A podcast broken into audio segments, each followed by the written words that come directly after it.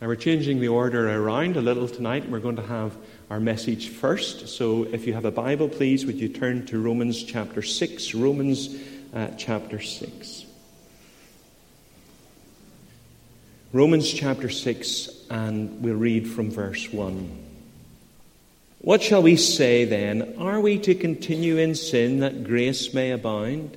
By no means. How can we who die to sin still live in it?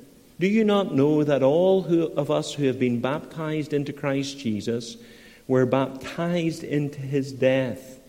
We were buried, therefore, with him by baptism into death, in order that just as Christ was raised from the dead by the glory of the Father, we too might walk in newness of life. For we have been united with him in death like this, we shall certainly be united with him in a resurrection like his. We know that our old self was crucified with him in order that the body of sin might be brought to nothing, so that we would no longer be enslaved to sin. For one who has died has been set free from sin. Now, if we have died with Christ, we believe that we will also live with him. We know that Christ, being raised from the dead, will never die again. Death no longer has dominion over him. For the death he died, he died to sin once for all, but the life he lives, he lives to God. So, you also must consider yourselves dead to sin and alive to God in Christ Jesus. Let not sin, therefore, reign in your mortal body to make you obey its passions. Do, your, do not present your members to sin as instruments for unrighteousness, but present yourselves to God as those who have been brought from death to life, and your members to God as instruments for righteousness. For sin will have no dominion over you, since you are not under law, but under grace. Amen. And we know God will always bless the reading of His own inspired word. So tonight's a baptismal service, and uh, uh, it's great to have Joy, Judith, and Amos going through the waters of baptism and identifying themselves with the Lord Jesus. And just uh, Romans chapter 6 is a key passage for Baptists. It's a, it's a very instructive passage, it's one of those fundamental passages. Now, Romans 6 comes after Romans 1, 2, 3, 4, and 5. And Romans is Paul's magnum opus, his, his great work where he explains and defends the gospel. That's what he's doing in the book of Romans. He's, he's writing the gospel, and in explaining the gospel, he explains the doctrine of justification by faith. That's his great theme justification. Now, in uh, our courts in our day, when somebody is found not guilty, they're found not guilty, or they're found guilty, one or the other. That's the choice not guilty or guilty.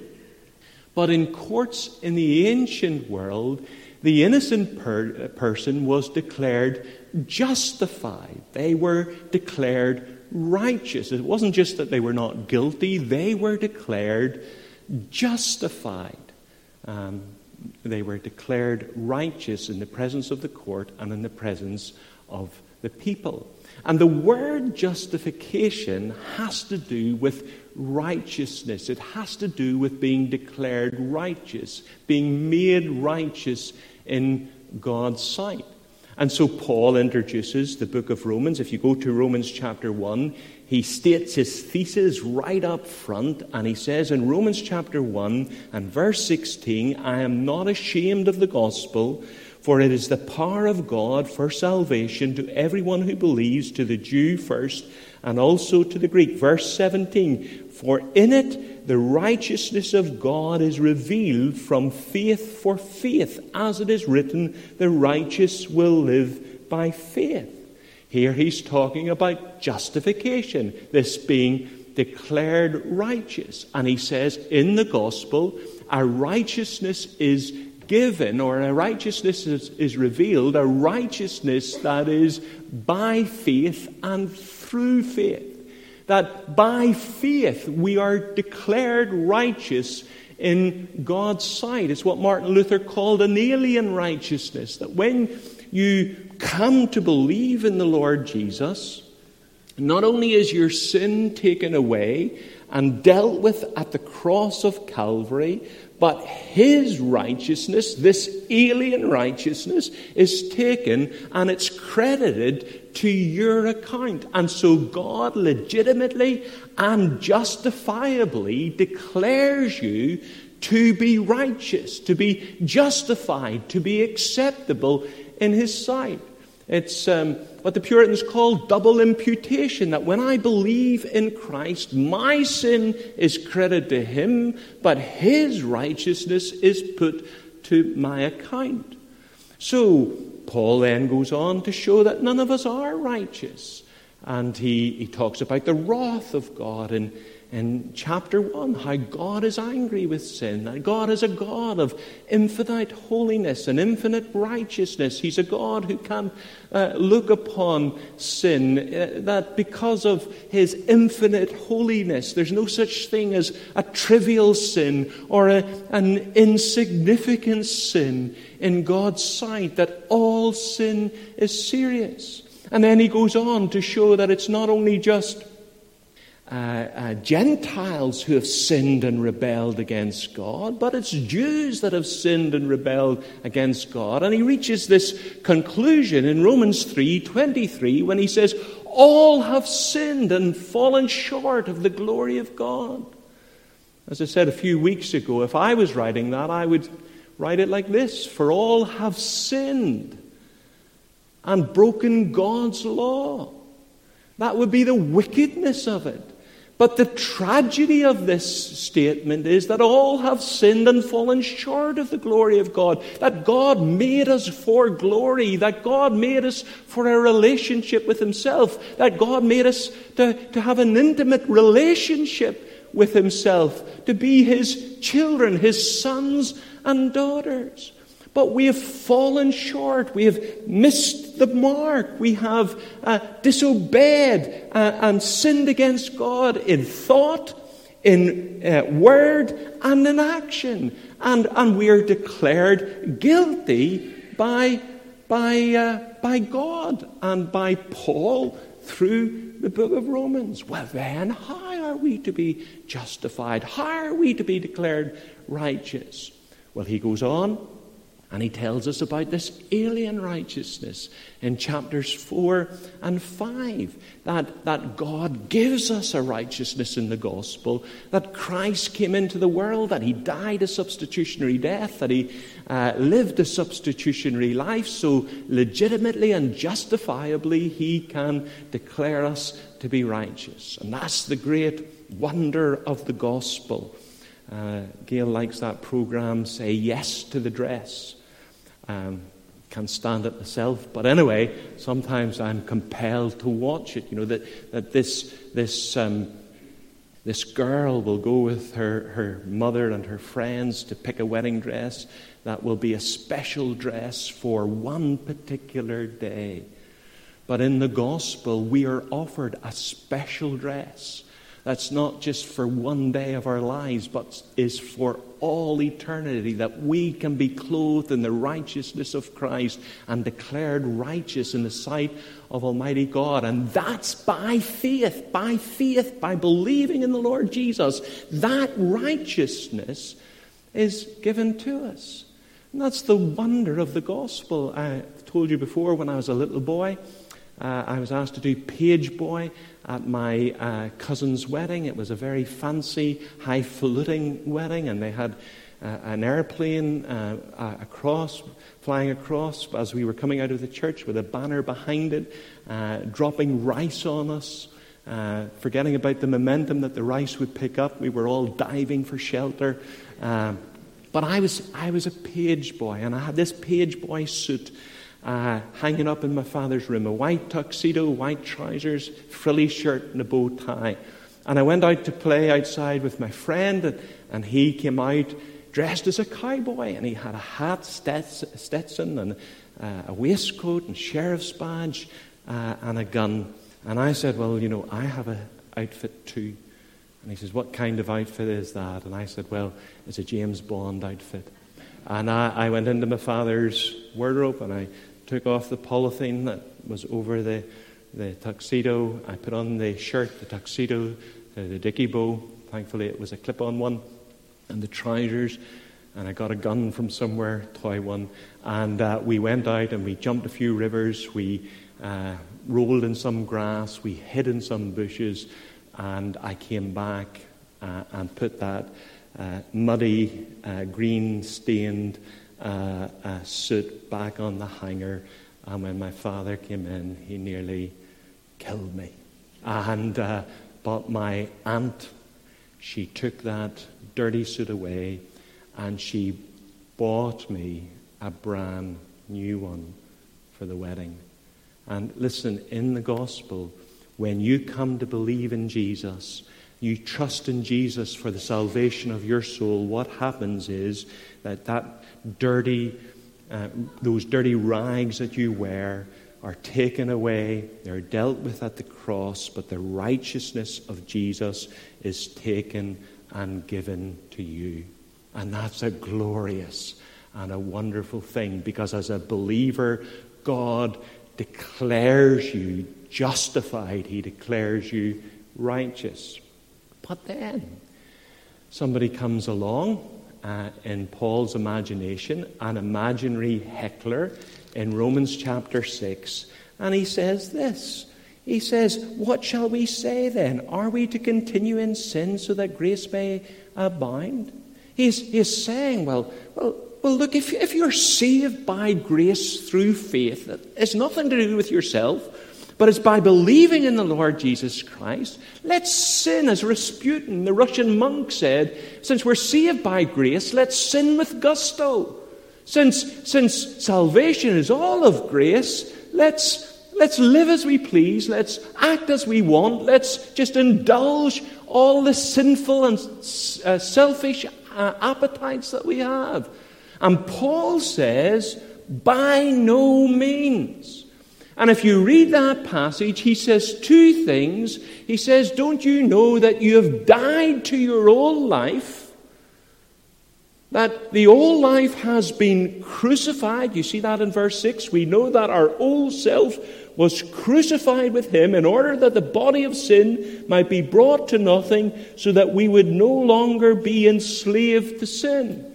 So he says, You have died to the old life. A transformation has taken place in your heart and life, and you have died to the old life, and he has raised you to live a new life in him. Verse 11. So you must also consider yourselves dead to sin and alive to God in Christ Jesus. So that that's the gospel. Should I continue in sin? I'm saved by faith. Should I live as I like and do as I want? No, he says, because you have died to the old life and he has raised you to live a new life in him. And then he says, and this is where the baptism comes in, where was that set forth? He says, remember your baptism. Remember what you said at your baptism. Look at verse 3. Do you not know that all of us who have been baptized in Christ Jesus were baptized into his death? We were buried, therefore, with him by baptism into death, in order that just as Christ was raised from the dead by the glory of the Father, we too may walk in newness of life. He says we, we have died to sin, we have been raised miraculously to live this new life in Him. So, how can we continue to do as we please, to live as we like, and carry on as if nothing has ever happened to us? At our baptisms, we said we have died to sin, and He has raised us to live us to live a new life. Now, that teaches us something, well, four things. It teaches us, first of all, about the significance of baptism. That baptism is an outward demonstration of what has happened inwardly uh, in the candidate's heart. That, that a transformation has taken place. that they have died to their old life, and God, by His Spirit, has raised them to live a new life in Him. And that's what's signified in baptism. It's not the only thing that's signified in baptism, because the element that's used is water. Water speaks of cleansing. Uh, we baptize into the name of the Father, the Son, and the Holy Spirit. And being baptized into the name of signifies a new relationship with, because when slaves were taken into the homes of their masters, they took their, their names because they were in a new relationship with the, the, the, the master. Wives t- took the names of their husbands, they were in a new relationship. And when the person's baptized, they're saying, I'm in a new relationship with God the Father, God the Son, and God the Spirit. Water, He has cleansed me from my sin, but also I have died to my old life. My old life has been buried, and He has raised me to live a, a new life in Him. That's the significance of baptism. Now, it is only a picture. Uh, I said at the last baptismal service, you, you notice that some of these shops that closed during COVID now display signs under new management that somebody else has taken over the shop. But behind that sign lies legal negotiations and the signing of contracts. And this is a sign, it's a sign of a, a new life in Christ. But the new life begins not with this sign, but, but when that person came and trusted in Christ as their Savior and Lord. That's the significance of baptism. Tells us something about the mode of baptism. Because the element water, well, it signifies the cleansing in the name of the formula, signifies that new relationship. But that death, burial, and resurrection picture is only encapsulated in immersion. No other mode uh, captures that the way immersion does. And that's why Baptists go to the trouble of uh, having a tank or going to the sea or going to a river and baptizing somebody by immersion because we feel that that, that picture, and remember, baptism is a picture of death, burial, and resurrection, is an important element in baptism. So, the significance of baptism, the mode of, of baptism, the importance of baptism. Just notice this. Look at verse 3 again. Do you not know that all of us who have been baptized into Christ Jesus were baptized into his death? There is this assumption that the reader of this the readers of this epistle all had been baptized. That Paul is writing to a church in Rome and that church is made up of believers, but not only of believers, people who have come to trust in Jesus Christ as their Savior and Lord, but it's made up of baptized believers. Because if they weren't baptized, his argument just wouldn't make a lot of sense. Uh, wouldn't make a lot of sense. There is this assumption that they, they are believers in the, in the Lord Jesus Christ. So that's the importance of it. You know, there was no such thing in the early church as um, an unbaptized Christian. That, that just didn't exist. In fact, most churches recognized that. If you wanted to be a Catholic, you would have to be baptized. If you wanted to be a Presbyterian, you would have to be baptized. If you wanted to be a Methodist, you would have to be baptized. Most churches recognized the importance of it because there was no such thing as an unbaptized um, church member in, in the New Testament. And the last thing I want you to notice is the challenge of baptism. What, is, what challenges come to us through baptism? Well, to Christians who haven't been baptized, you should be baptized.